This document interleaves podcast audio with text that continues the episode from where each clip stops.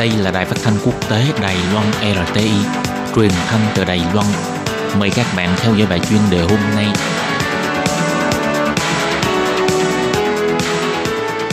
Thúy Anh xin kính chào quý vị và các bạn. Chào mừng các bạn đến với bài chuyên đề ngày hôm nay. Chuyên đề hôm nay có chủ đề là Mỹ rút khỏi hiệp ước hạt nhân INF, ngăn cản sự trỗi dậy của Trung Quốc và mở ra hiệp ước kiểm soát vũ khí mới. Và sau đây mời các bạn cùng lắng nghe nội dung chi tiết của bài chuyên đề này.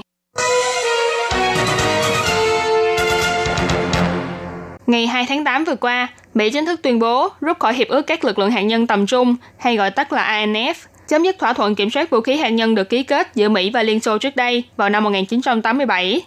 Sau khi Mỹ tuyên bố rút khỏi hiệp ước hạt nhân này vào hồi tháng 2 năm nay, phía Nga cũng đã chính thức tuyên bố chấm dứt hiệp ước vào ngày 3 tháng 7.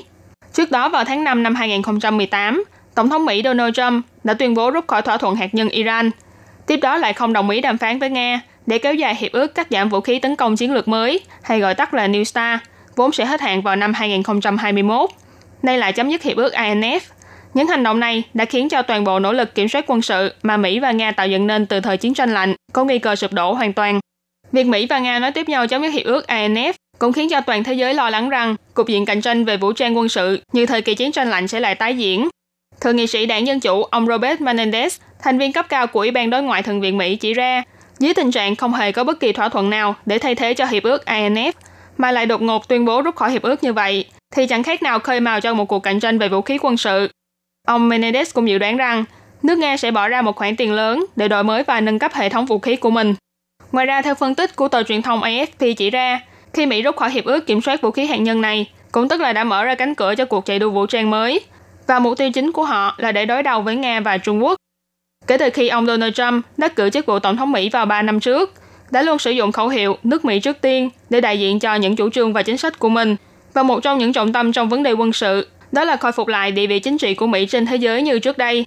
Mục tiêu của ông ngoài đối đầu với nước Nga, còn muốn ngăn chặn sự trỗi dậy của Trung Quốc. Tức là ngoài cuộc chiến tranh thương mại đang diễn ra ngày một gay gắt giữa Mỹ và Trung Quốc, thì một sách lược khác mà ông Trump đưa ra chính là chèn ép sự phát triển một cách nhanh chóng về khoa học kỹ thuật quân sự của Trung Quốc.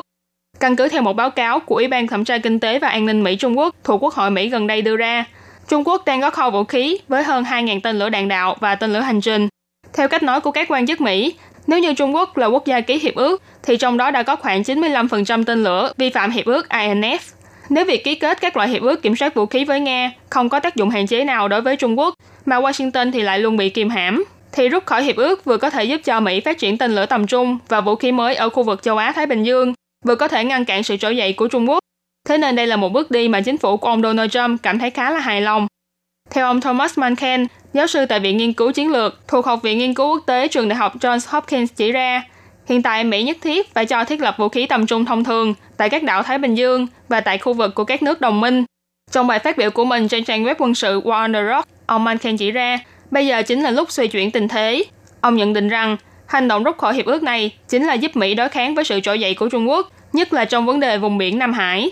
Việc Mỹ xóa bỏ giao ước được xác lập hơn 30 năm nay, ngoài để ứng phó với những thử thách mà sự trỗi dậy của Trung Quốc mang lại, từ bối cảnh không gian và thời gian mà nói, thì hành động này dường như cũng có lý do bất khả kháng của nó. Nghiên cứu viên tại công ty Rand Corporation, ông William Courtney chỉ ra, sự tiến bộ trong kỹ thuật vũ khí để giúp cho tên lửa đạn đạo tầm trung không ngừng phát triển. So với 30 năm trước, thì hiện tại mức độ nhắm trúng mục tiêu đã cao hơn rất nhiều. Ông nhận định rằng, sự tiến bộ vượt bậc của kỹ thuật tên lửa cũng đã làm gia tăng tính hấp dẫn của chúng trong việc ứng dụng vào quân sự. Do vậy, hiệp ước kiểm soát vũ khí trong thời kỳ chiến tranh lạnh với những giao ước nghiêng về hướng giảm thiểu vũ khí hạt nhân hay kiểm soát tầm ngắm của tên lửa đã không còn tác dụng so với những kỹ thuật vũ khí quân sự tân tiến hiện đại của hiện tại. Vì vậy, chính phủ của ông Donald Trump có ý mượn việc xóa bỏ hiệp ước cũ, lập ra hiệp ước mới, rút khỏi hiệp ước tên lửa tầm trung cũ và xây dựng một hiệp ước kiểm soát vũ khí quốc tế mới với các thành viên bao gồm 5 quốc gia có vũ khí hạt nhân, tức là ngoài Mỹ và Nga ra, còn thêm vào Trung Quốc, Anh và Pháp.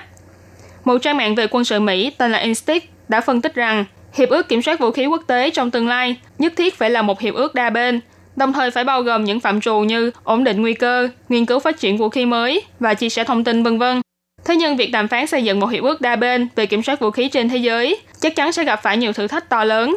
Cục diện quốc tế sẽ trở nên như thế nào vẫn còn là một ẩn số trong tương lai. Các bạn thân mến, vừa rồi là bài chuyên đề ngày hôm nay do Thúy Anh biên tập và thực hiện.